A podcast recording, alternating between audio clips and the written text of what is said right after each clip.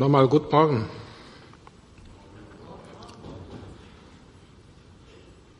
Für der, der heute hier zum, nicht, nicht zum ersten Mal vielleicht neu oder vielleicht nicht häufig da ist, gehen wir seit ein paar Wochen durch das Vaterunser, das, das Vaterunser durch. Und heute kommen wir zu dieser Bitte, die hier vorne steht. Jeder, der sich vornimmt, über das Vaterunser zu predigen, bekommt bald große Schwierigkeiten. Man, man kommt dabei an einem Punkt, an dem man den Eindruck hat, sich das vorzunehmen sei anmaßend. Also je länger ich mich mit diesem Gebet beschäftige, umso deutlicher wird mir Folgendes. Wenn nur ein Mensch dieses Gebet, diese Sätze so anwenden würde, so wie Jesus sie gemeint hat, dann wäre es unnötig, noch etwas dazu zu sagen. Doch andererseits sind wir schwach und hinfällig und sündig, so dass es notwendig ist, dieses Gebet genau zu untersuchen und es uns einzuprägen. Entschuldigung. Das haben wir bisher versucht, dies zu tun und kommen nun zu dem Abschnitt, der unsere Bitten behandelt. Wir haben auch schon darüber nachgedacht, ob es sich um sechs oder sieben Bitten handelt. Auf das Ganze gesehen und trotz der, trotz der, der interessanten Möglichkeit, was die biblischen Zahlen betrifft, gehe ich von sechs Bitten aus. Also meiner Ansicht nach sind die Worte, die Jesus im Vers 13 gesagt hat, das ist der letzte Satz hier, sind genau entscheidend. Denn Jesus beginnt dieser Vers mit und. Und fast jede dieser, dieser Bitte fängt mit dem Wort und an. Und dann im Vers 13 sagt er, und führe uns nicht in Versuchung, sondern erlöse uns von dem Bösen. Jesus, also wenn es sieben Bitten gewesen wären, dann hätte Jesus gesagt, und führe uns nicht in Versuchung und erlöse uns von dem Bösen. Aber Jesus gebraucht hier vielmehr das Wort sondern, was, an, was, was anzudeuten scheint, dass es um zwei Gesichtspunkte der gleichen Sachen geht. Ist das verständlich? Sehr gut. Nun, bevor ich mit der Auslegung dieser vierten Bitte beginne, möchte ich noch auf zwei Grund, Grund, grundsätzliche Dinge hin, hin, hinweisen. Einmal betrifft, betrifft es den allumfassenden Charakter dieser restlichen Bitten. All, alle unsere Bedürfnisse werden hier werden hier an, angesprochen. Unser tägliches Brot gib uns heute und vergib uns unsere Schuld, wie auch wir vergeben unseren Schuldigern. Und führe uns nicht in Versuchung, sondern erlöse uns von dem Bösen. Jesus, also unser ganzes Leben spielt sich in diesen Bereichen ab. Und genau das macht, macht die Einzigartigkeit dieses Gebet aus. Ja, in diesen wenigen Worten schließt Jesus alles im Leben seiner Jünger ein. In diesen drei Sätzen schließt Jesus alles im Leben seiner Jünger ein. Es geht hier um unsere, um, um unsere körperlichen, geistigen und natürlich auch geistlichen Anliegen. Alles ist mit ein, einbegriffen. Unseres Körpers wird gedacht, unsere Seele und auch unseres Geistes. Und das macht den, den Menschen aus. Leib, Seele und Geist. Leib, Seele und Geist. Denken wir mal an, an, an, an das, was gerade in der Welt los ist. In der Wirtschaft, in der, in, in der Medizin, in der Politik, Gesetzgebung und all diese Dinge. Und, und, und, und, und die Menschen, die auch ständig streiken. Worum geht es denn? Es, es geht darum, es geht nur darum, den körperlichen Belangen des Menschen in dieser Welt zu entsprechen. Und das ist die Tragödie des, des, des, des, des weltlichen Ansatzes. Denn der Mensch besteht nicht nur aus, aus seinem Leib. Es gibt noch den Bereich der Seele. Und es gibt auch noch den, den, den Bereich des, des, des Geistes. Die Fähigkeit, mit der der Mensch mit Gott in Verbindung treten kann. Der Mensch wird hier in diesen wenigen Sätzen daran erinnert, dass er nicht nur Staub ist, sondern, sondern er ist eine lebendige Seele und er hat auch eine geistliche Seite. Die zweite Grund, grundsätzliche Bemerkung betrifft die wunderbare Reihenfolge, in der diese Bitten aufgestellt sind.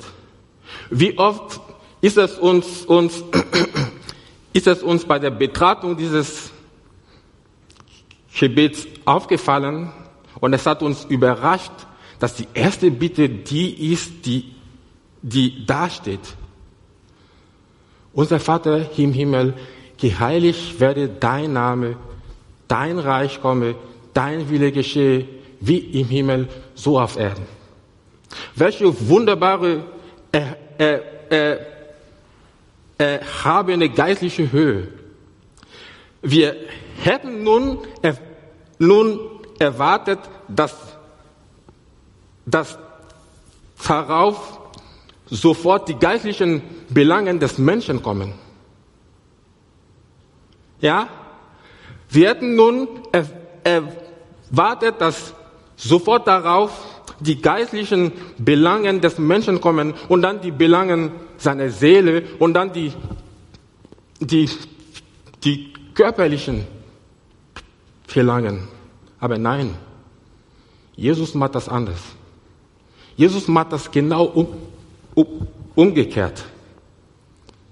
Er macht das genau umgekehrt. Direkt nach den, nach den erhabenen Bitten um Gott und seine Ehre, sagt Jesus, unser tägliches Brot gib uns heute.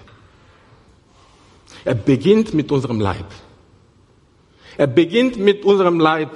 Und auf, auf den ersten Blick ist es wirklich überraschend. Aber wenn wir das Recht betraten, dann wirkt diese Reihenfolge schon vollkommen berechtigt. Wir leben auf dieser Welt, wir leben, ja, und wir müssen auch am Leben erhalten werden. Ist das nicht so? Unser tägliches Brot gibt uns heute. Genau das ist es. Wir leben und wir müssen am Leben erhalten werden. Die schlichte Tat, Tatsache meiner Existenz ist hier angesprochen. Und die erste Bitte befasst sich mit den nötigen physischen Voraussetzungen und damit beginnt nun Jesus. Er hebt dann weiter die Notwendigkeit der Reinigung von der Beschmutzung und der Schuld von der Sünde hervor. Und zuletzt dann auch noch die Bewahrung vor der Sünde und ihrer Macht. Das ist die wahre Sicht der menschlichen Existenz. Noch einmal, ich lebe und muss am Leben erhalten werden. Dann ist mir auch meine Schuld und Unwürdigkeit bewusst. Ja, ich empfinde die Notwendigkeit davon, gereinigt zu werden. Dann denke ich aber auch an die Zukunft und ich erkenne, dass ich vor gewissen Dingen bewahrt werden muss. Man kann das auch so sagen, das Leben physisch oder biologisch gesehen ist die Basis, von der alles andere abhängt. Somit muss ich, mein, muss ich für meine Existenz leben. Tue ich das, dann werde ich aber auch gleich daran erinnert, dass das nur eine Seite meines Lebens ist. Es gibt noch die andere Seite. Und Jesus sagt in Johannes 17, Vers 3, sagt, sagt Jesus, das ist aber das ewige Leben, dass sie dich, den allein wahren Gott und den du gesandt hast, Jesus Christus, erkennen. Anderswo sagt er wieder, ich bin gekommen, damit sie das Leben haben und es im, im, im Überfluss haben. Falls ich bislang nur um, um meine körperliche Existenz be, besorgt war, erfahre ich nun hier, wann das Leben wirklich Leben genannt werden kann. Nämlich nur dann, wenn ich Gemeinschaft mit Gott durch dieses Leben gehe. Ich sage das noch einmal. Das Leben heißt wirklich Leben, wenn ich Gemeinschaft mit meinem Gott habe. Das ist es, wie uns Johannes in, in, in, in seinem ersten Brief schreibt, die wirkliche Sichtweise des Lebens in einer Welt wie dieser. Es ist so viel Schwieriges im, im, im Leben, das mich niederdrückt, das mich bestürzt. Und Johannes sagt aber, dass er den Brief schreibt, damit eure Freude vollkommen sei. Trotz allem. Trotz allem, was mich niederdrückt, trotz allem, das mich bestürzt, dass eure Freude vollkommen sei. Wie ist es denn möglich, in einer Welt wie diese vollkommene Freude zu haben? Wie ist es möglich? Indem ich Gemeinschaft mit dem Vater und mit seinem Sohn habe. Das heißt wirklich leben. Aber in dem Moment wird mir klar, dass gewisse Dinge diese Gemeinschaft stören wollen. Ja, ich, ich bin sündig, darum habe ich die Vergebung der Sünden nötig, damit ich mich dieses Lebens Gottes erfreuen kann. Wenn meine Gemeinschaft mit Gott wiederhergestellt ist, dann geht es nur, nur eigentlich nur darum, sich dieser Gemeinschaft ohne Störung zu erfreuen, ohne dass jemals mehr etwas zwischen mich und das An An Angesicht Gottes tritt. Das ist also die Reihenfolge.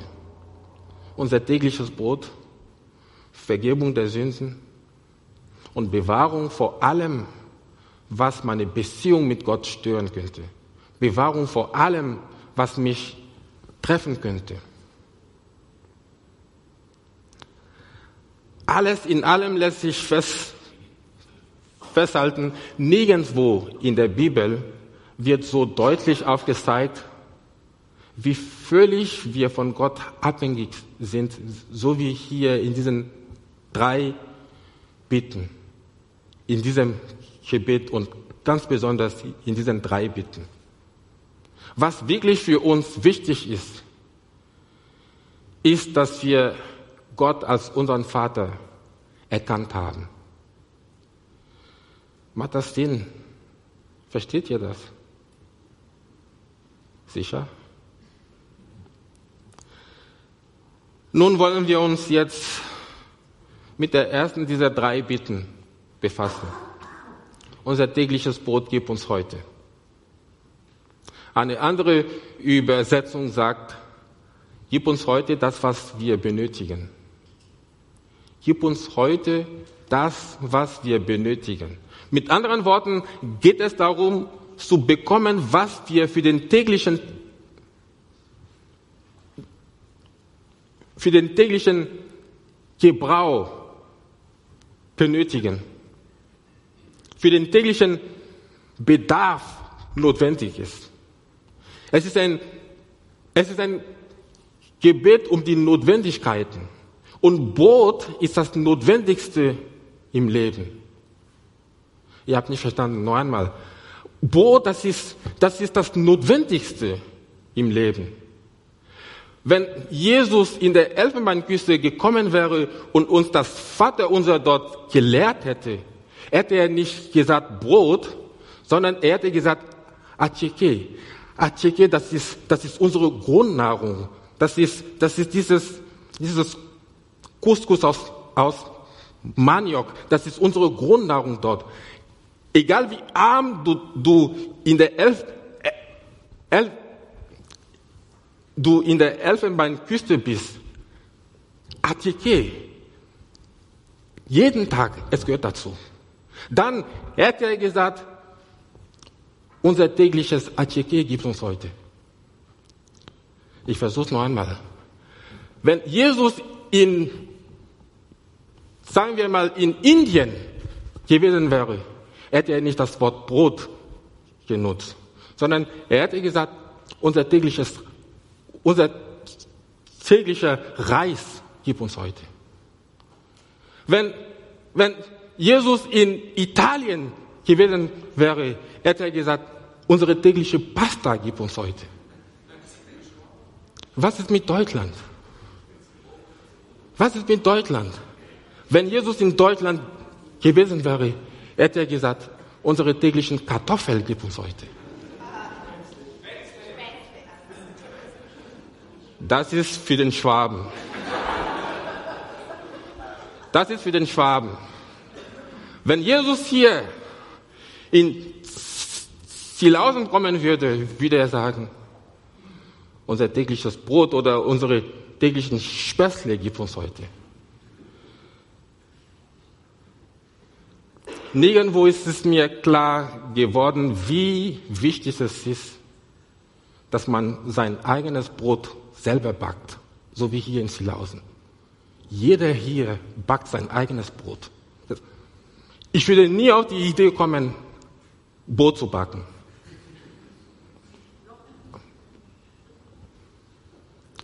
Aber es geht hier um die Notwendigkeiten. Und es geht hierbei nicht nur um Nahrungsmittel, sondern um all unsere materiellen Bedürfnisse. Alles, was der Mensch zum Leben braucht, zum Leben auf dieser Erde braucht, wird hier abgedeckt durch das Brot. Unser tägliches Brot gibt uns heute alles, was der Mensch braucht. Also Nahrung, Wohnung, Kleidung und so weiter. Genau das wird hier unter Brot, unser tägliches Brot gibt uns heute. Seht ihr die außergewöhnliche und wunderbare Beziehung zwischen dieser Bitte und den, den vorausgegangenen Bitten? Ist es nicht eines der wunderbarsten Dinge in der Bibel, dass Gott der Schöpfer und Erhalter des Universums, ja, der Gott, der sein ewiges Reich baut und aufrichten wird. Ja, der Gott, der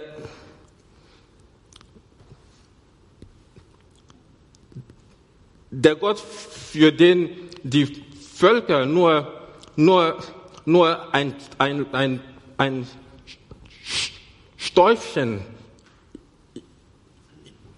in den Waagschalen ist, dass solch ein Gott bereit ist, dass, dass solch ein Gott bereit sein, sein, sein sollte, deine und meine Bedürfnisse, deine und meine Nöte, sich drum zu kümmern, bis zu den kleinsten Einzelheiten des täglichen Brotes. Ist das nicht wunderbar?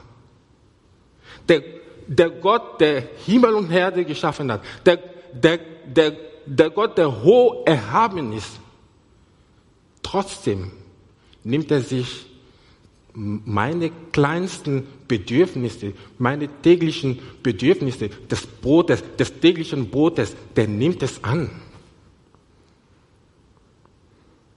Aber genau das lehrt Jesus.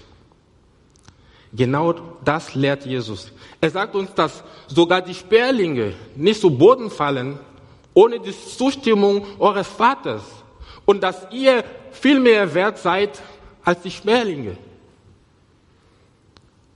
Er sagt, dass selbst die, die, die Haare eures Hauptes alle, alle, alle, alles gefüllt sind. Wenn wir nur diese Tatsache begreifen können, dass der allmächtige Herr des Universums um alles, was uns betrifft, besorgt ist. Es gibt kein Haar auf meinem Kopf, obwohl ich keins mehr habe, um das es sich nicht kümmert. Keins. Und die kleinsten und un, un, un, un, unbedeutendsten Dinge in unserem Leben sind, sind ihm auf seinem ewigen Thron bekannt. So etwas finden wir nur in der Bibel. Direkt von der Bitte, dein Wille geschehe, so wie im Himmel, wie im Himmel, so auf Erden, geht Jesus zu unser, unser tägliches Brot gib uns heute. Unser tägliches Brot gib uns heute. So ist Gott, der hoch erhabene, der ewig wohnt und dessen Name der Heilige ist und, und trotzdem, wie Jesaja uns sagt, zu denen wohnt, die zerschlagenen und gedemütigten Geistes sind.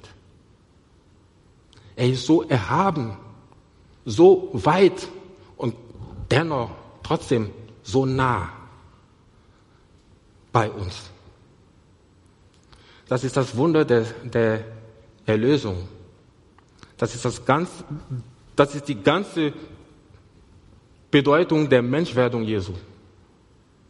Dass dieser Gott seinen Thron auf dem Himmel lässt und auf uns hier auf Erden kommt, und, um bei uns zu sein, um, um unser Leid, unser, unsere Nöten, all diese Dinge auf sich zu nehmen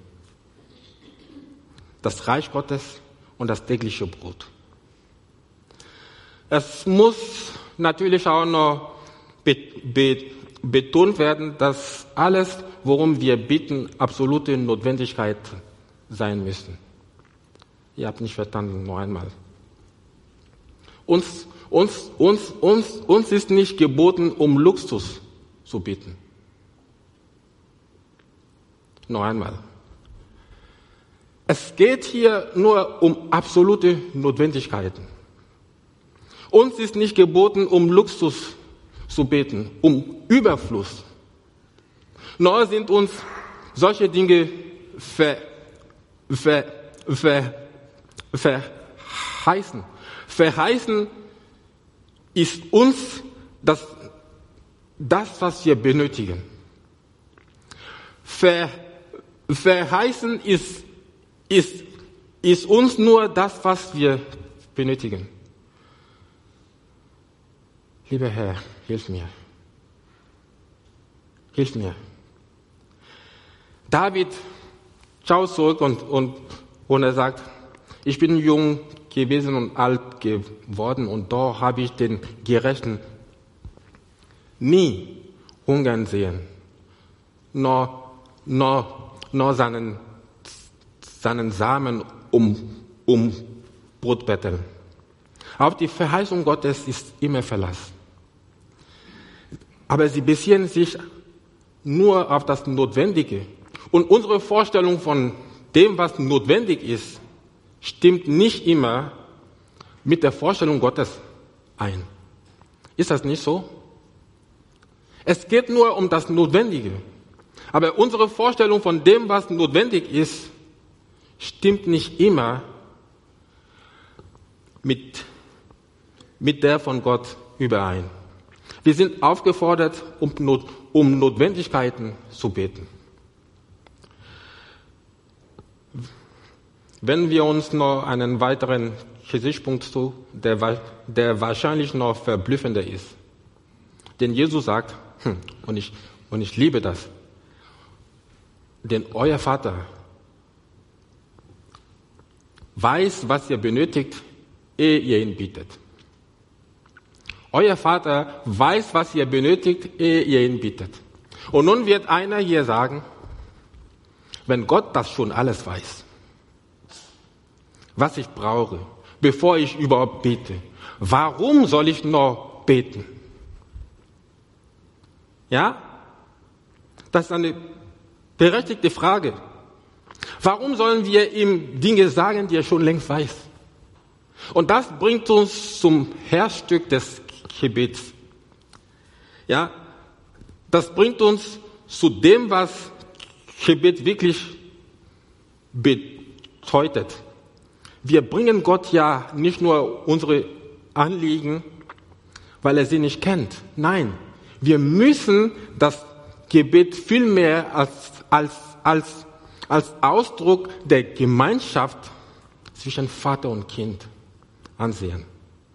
Sie, wir müssen das Gebet als Ausdruck der Gemeinschaft zwischen Vater und Kind sehen.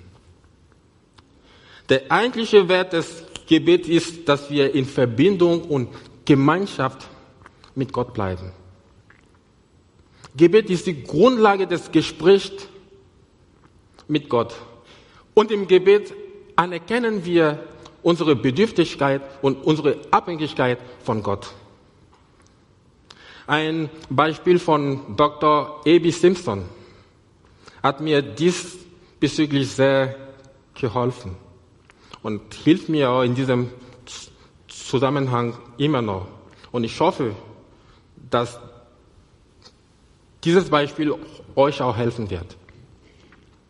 Er sagt, viele neigen zu der Vorstellung, dass Gott uns seine große Gabe der Gnade in einem einzigen großen Pauschalbetrag aushändigt und dass wir, nachdem wir sie empfangen haben, sie einfach verbrauchen. Aber sagt er, so, so ist das nicht. Das wäre für uns gefährlich. Das wäre für uns gefährlich. Denn würde Gott uns seine herrliche Gabe der Gnade in einem einzigen Betrag auszahlen, dann würden wir ihn einfach vergessen. Ist das nicht so? Dann, dann, dann, dann, dann ständen wir in, in, in der Gefahr, die Gabe zu genießen und den Geber zu vergessen.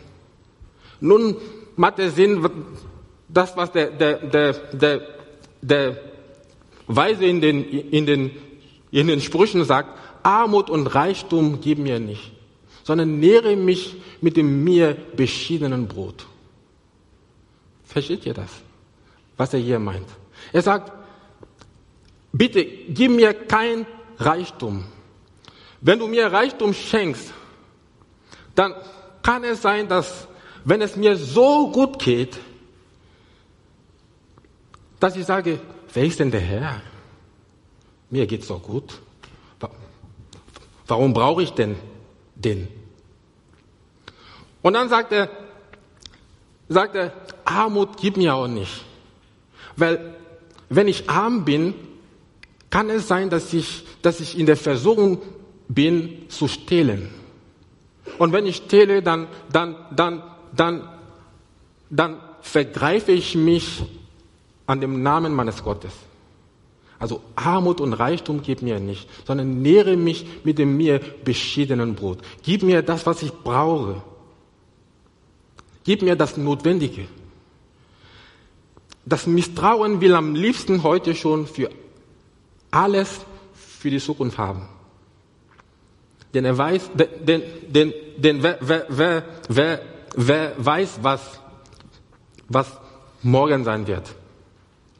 Aber das Vertrauen rechnet mit dem lebendigen Gott, der morgen ebenso wie heute helfen kann. Obwohl wir das nicht alles verstehen können, ist es doch so, dass Gott uns sucht und als Vater es gerne sieht, wenn wir mit ihm sprechen. Gott, ver, Gott verhält sich hier wie ein irdischer Vater. Ein, ein irdischer Vater, und es gibt sehr viele irdische Väter hier, ein irdischer Vater wäre doch tief verletzt, wenn der Sohn zwar die Geschenke des Vaters in vollen Zügen genießt, der, den, den Vater aber erst wieder aufsucht, wenn er alles aufgebraut hat und, und Nachschub braucht.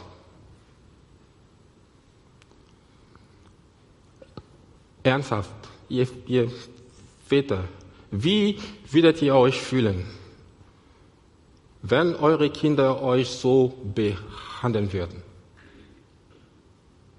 dass die euch nur suchen, wenn sie was brauchen. Wenn sie nichts brauchen, dann, ja, ah, die sind doch egal. Wie würdet ihr euch dann fühlen?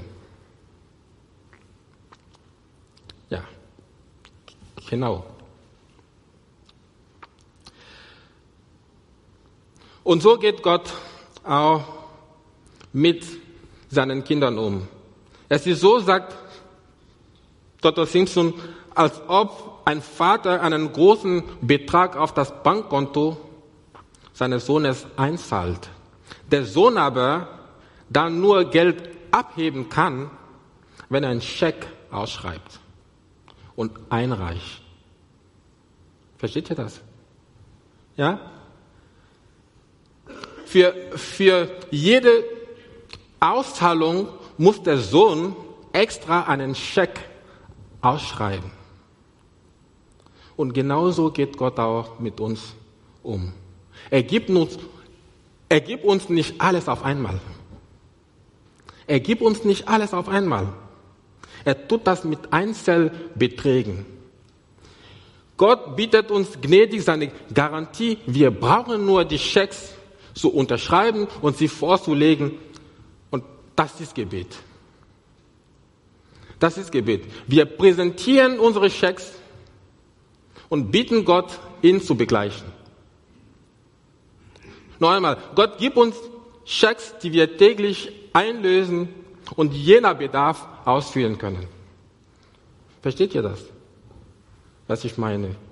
Mit dem, euer Vater weiß schon, was ihr benötigt, ehe ihr ihn bietet. Ja? Was ist das denn für eine wunderbare Sache? Gott sieht es gerne, wenn wir zu ihm kommen, wenn du zu ihm kommst. Gott sieht es gerne, wenn du zu ihm kommst. Der Gott, der in sich selbst genug ist. Der Gott, der ewig ist. Der Gott, der über alles ist. Der Gott, der, der, der, der von Ewigkeit zu Ewigkeit derselbe ist. Der, der, der Gott, der in sich selbst genug ist, der nicht von uns abhängt. Er sieht es gerne, wenn wir zu ihm kommen. Ist das nicht wunderbar? Er sieht es gerne, wenn wir zu ihm kommen, um unsere Bitten vorlegen. Er sieht es gerne, wenn wir zu ihm kommen, weil wir seine Kinder sind. Er, er hört uns gerne. Der Gott, der Himmel und Erde geschaffen hat und den Sternen ihre Bahn gab, der hört gerne unser Lob und, und, und unsere Bitten. Dem ist so, weil Gott Liebe ist. Und aus diesem Grund hat er, obwohl er alle unsere Bitten, obwohl er alle unsere Belangen kennt, dennoch hat er große Freude daran, wenn wir zu ihm kommen und ihm um das tägliche Brot bitten. Amen. Wir müssen nun, nun einen, noch zum Schluss einen weiteren Gesichtspunkt hervorheben. Unsere Abhängigkeit von Gott muss uns allgegenwärtig sein. Unsere Abhängigkeit von Gott muss uns allgegenwärtig sein, selbst für unser tägliches Brot. Wollte Gott es einmal, dann hätten wir kein tägliches Brot. Er könnte die Sonne und den Regen zurückhalten und ihren Einfluss. Er könnte un unser Land unfruchtbar machen. Er könnte unser Land un, un, un, unfruchtbar, un, unfruchtbar machen, so dass es trotz moderner Technik und Düngemittel keine Ernte gäbe. Gott ist in der Lage, alle Frucht verdorren zu lassen. Wir sind immer noch völlig in der Hand Gottes. Ich sage das noch einmal, wir sind immer noch völlig in der Hand Gottes.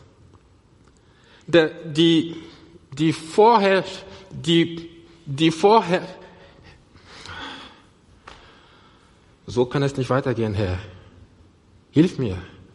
Die vorherrschende Torheit im 21. Jahrhundert ist der dumme Glaube, wir wären nun von Gott unabhängig. Wir wären von Gott unabhängig, weil wir uns all seine, seine äh, weil wir uns das Wissen um seine Naturgesetze angeeignet haben. Ohne ihn können wir nicht einmal auch nur einen Tag überleben. Nichts, nichts würde seinen normalen Ablauf haben. Unser tägliches Brot gibt uns heute. Nichts würde seinen normalen Ablauf nehmen, wenn Gott nicht dafür sorgte. Es gibt ein wunderbares Bild in, in Genesis 1.